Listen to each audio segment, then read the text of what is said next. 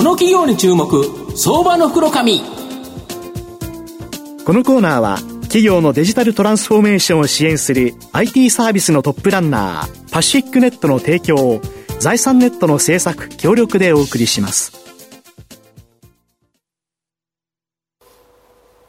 ここからは相場の福の神財産ネット企業調査部長藤本信之さんとともにお送りします。藤本さんこんにちは。毎度相場の福の神こと藤本でございます。よろしくお願いします。よろしくお願いします。やはりあのいろんな企業に行くとですね、はい、お茶とかお水出してくれるのにペットボトルで出してくれる会社さん結構多いので、はい、やはり一日何本もですねペットボトルのお茶水飲むと思うんですけど皆さんも実はこの企業のですねペットボトルまず間違いなく飲んだことがあるんじゃないかなっていうような企業をご紹介させていただきたいと思います今日ご紹介させていただきますのが、証券コード2585、東証スタンダード上場、ライフドリンクカンパニー代表取締役社長の岡野邦明さんにお越しいただいてます。岡野社長、よろしくお願いします。よろしくお願いします。よろしくお願いいたします。お願いします。ライフドリンクカンパニーは東証スタンダードに上場しており、現在株価が、えー、2298円、23万円弱で買えます。大阪府大阪市の阪急阪神電鉄の大阪梅田駅近くに本社がある500ミリリットル、2リットルのペットボトルの水、お茶、炭酸水の製造販売に特化した飲料メーカーになります。まあ、今ご紹介したように、御社は500ミリリットル、2リットルのペットボトルの水、お茶、炭酸水に特化したということなんですけど、コンビニに行くとですね、まあ、いろんな容量のペットボトルあると思うんですけど、なんで御社2種類だけなんですか？はい、あの、まあ、我々はですね、はい、低価格と安定供給、うん、まあ、これにこだわってまして、うんはい。まあ、それらを強みとしてます、はい、でその強みをですね実現するための3つのキーワードがありまして、はい、1つが商品主化、はい、で1つは内製化、で3つ目が工場の全国展開なんですけど、まあ、今回のご質問というのは商品主化に関するところだと思うんですけど、まあ、我々当社はですね、この商品主化によって、まあ、製造工程の無駄を排除して、生産効率の向上につなげていると、まあ、例えば、あの単体でいきますと、全国に我々8工場13ラインあるんですけれども、1ラインごとに、えこれは2リットルこれは500ミリという形で容量を固定しています、で商用量でいうと、うん、一般的には500、550、はい、600とかありますけれども、ね。はい、まあ、複数作るとですね、うん、どうしても切り替え時間発生しますので、うん、まあ、それらをですねなくすためにも500ミリに絞っていると、まあ、そういうことでやっています。なるほど。でお茶も緑茶、ウーロン茶一部ほうじ茶の製造だけで麦茶などは自社製造でなくて、まあ、協力工場から購入しているということなんですけど他のお茶の需要結構ありますよねそうですね、あの緑茶、ウーロン茶、ほうじ茶以外でもですね、需要はあるかなと思います。で中長期的には我々もそのような飲料を取り扱いたいなと思ってるんですけど、はい、当面は緑茶、ウーロン茶ほうじ茶に絞ってる。要は一番売れるものにっていうことですね。そうですね。でこれもですね先ほどの容量の絞り込みと同じなんですけど、うん、まあ、お茶の種類を絞り込んで、えー、高い生産効率を維持したいということで取り組んでます、うん、なるほど。でお茶の味ということなんですけど格別にですね美味しいというところを追求せずみんなが思うですね一般的な普通の味、うん、まあ、これをですね目指されてるっていうことなんですけど、はい、これなんでですか？あの我々はですね、うん、企業理念として、美味しさの中心、安心の先頭へというものを企業理念として持ってまして、はい、でこの美味しさの中心というのは、うん、まあ、マス向けの味、うん、えー、幅広い人たちに受け入れられる味でありたいということで、はい、言い換えると平均的な味ということになります。なるほど。ただしですね、当然ながら小売のプライベートブランドの飲料の開発の際にはですね、小売各社のご担当者様と味の調整はしていますけれども、えー、あくまでもやはり真ん中の味ということを絶えず意識しているというところになります、うん、なるほど。で販売でも飲料ペットボトルのお茶とかだと、うん、もうテレビ CM ガンガン他社はやってると、はい、で、えー、先ほど僕は御社のやつを飲んだことがあるんじゃないですかって皆さんに言ったんですけど、まあ、御社の CM って実は見たことがないとい。うことなんですけど、はい、これどうやって販売してるんですか？そうですね。あのまずですね、うん、そもそも我々売上の約6割が、はい、えー、小売各社さんのプライベート飲料の製造受託になりますので、はい、まあ、いわば黒子みたいな感じなので、うん、まあ、我々そもそも必要性があまり高くないと、うん、でさらにはですね、うん、4割ぐらいは、えー、LDC 我々のブランドなんですけれども、はい、その当社ブランドの飲料というのは非常に低価格ですので、まあ、店舗に行けばですね、まあ、低価格ということが分かりますので、まあ、あえて、まあ、CM を打つことで、うん、えー、顧客促進、顧客の購買促進というのは不要かなと思ってますし、まあ、逆に言えば、そのコスト分をですね、うん、えー、できる限り削減した分をお客様には還元したいなというふうに思ってます。なるほど。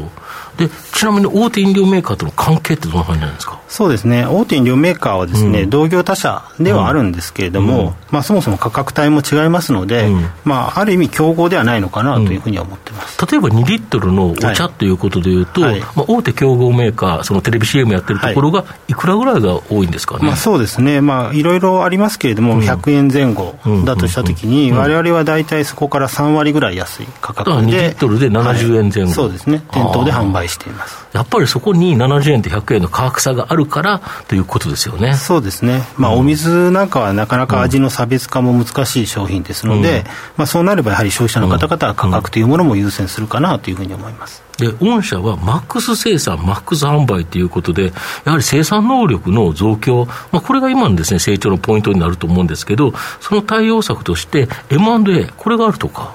そうですね、あの今お話しいただいた通り、われわれ、えー、マックス生産、マックス販売というのが、経営方針としています、うん、でこのマックス生産というのは、はい、自分たちの工場の生産能力をフル活用して、生産数量を最大化しようと、はい、で販売はそれに見合った販売先を確保しようということなんですけど、まあ、最近はですね、そのマックス生産、マックス販売の進化に取り組んでまして、えー、具体的には既存工場の生産能力増強、うん、でさらには新工場の建設、うん、M&A ということになります、うん、で新工場は、うん、えー、例えば今静岡の御殿場でですね、はい、新しいプロジェクトを進めてますし、うん、えー、そのプロジェクト自体は来年の、えー、上期、えー、稼働予定になってます。なるほど。で MA でい。うと2023年1月4日にですね、はい。富山県を、まあ、製造拠点としているニットビバレッジを子会社化していますので、はい、まあ、今後も取り組んでいきたいなと思ってます。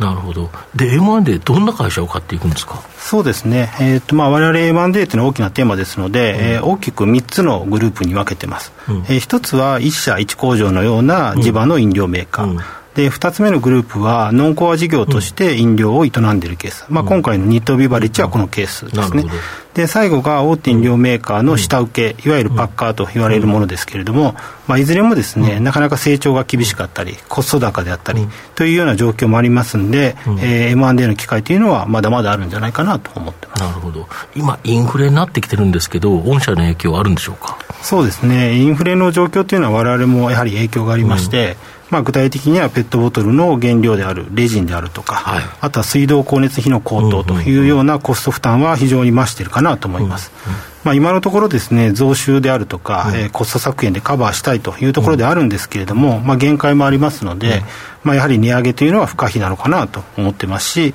まあ、大手飲料メーカーさんがですね、昨年10月ぐらいから値上げをしていますので、ねはい、えー、環境としては整ってきたかなというふうに思ってます、価格さえあれば大丈夫ということですね。そうですね、はい、で海外ではお茶のあお水のですねプライベートブランドは、まあ、比率が3割を超えているのに日本ではまだ1割程度とやっぱり拡大の可能性あるとか。そうですね、えーと、今お話のあったように、例えばアメリカだと、プライベートブランドがですね、うん、水水市場の約4割以上占めています、うん、で日本ではまだ10%程度で、まあ、最近伸びてはいますけれども、10%程度と、うん、で消費者の方々がですね、先ほども触れましたが、やはりその価格を重視するものだったり、そうでないものの使い分けが進んでますので、まあ、今後もですねプライベートブランドの飲料のシェアというのは伸びてくるかなと思いますし、成長余地大きいかなと思ってます。なるほど御社の今後の成長を引っ張るもの、改めて教えていただきたいんですが。そうですね、えー、我々水、お茶、炭酸というような、うん、あのベーシックな市場は、飲料の市場は、はい、まあ、生活様式の変化だったり、うん、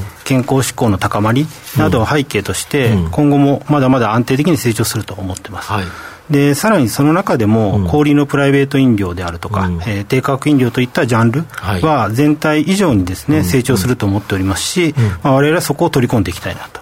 まあ、ですので、うん、成長の大きなテーマというのは、はい、えー、繰り返しになりますが、マックス生産、マックス販売の進化ということになりますし、うん、特にマックス生産の進化が、えー、重要だと思ってます、まあ、そうです。作れないと売れないですもんね。そうですね、うん、ですので、まあ、新工場の建設であるとか、うん、M&A による生産能力獲得、まあ、既存工場の能力増強もそうですけれども、そういうことに取り組んでいきたいなというふうに考えてます。なるほど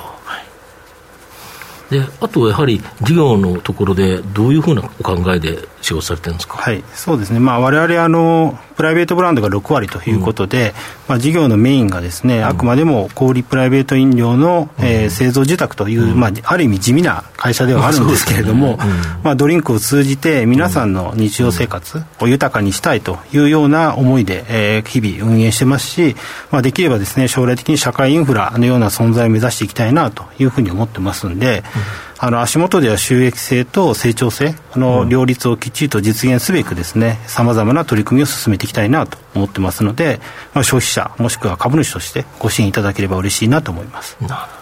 これあの先ほど、まあ、あのプライベートブランドが6割ということであの真ん中の味を意識されてるってことですけど、はい、御社のあの小売店で売っているブランドでも裏に御社がいるんででも、はい。その小売りごとによって、真ん中は意識するんだけど、ちょっとずつ味が違ったりするわけです、ね、そうですね、そこはやはりあの開発あの担当者、えー、小売各社さんの開発担当者さんの思いもありますので、はい、まあ、そういうものも組みながら、まあ、だけど幅広い人たちに受け入れられる味っていうのはどういうことかということを考えていくということになります。なるほど。興味深いですね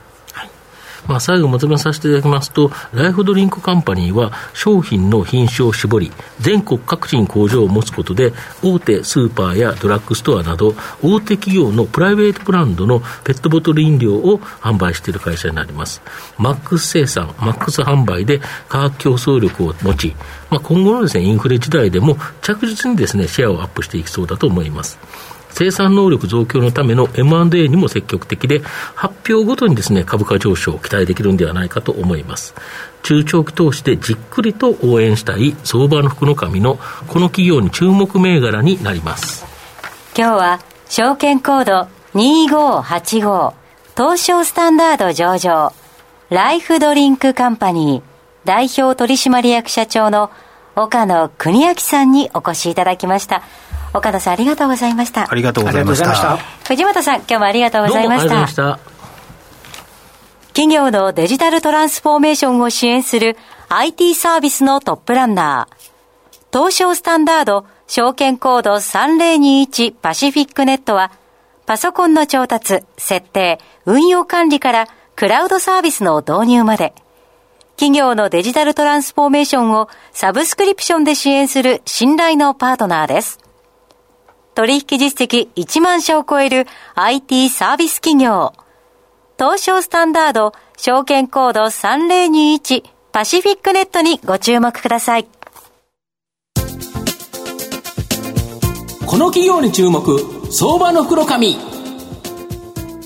このコーナーは企業のデジタルトランスフォーメーションを支援する IT サービスのトップランナーパシフィックネットの提供を財産ネットの政策協力でお送りしました。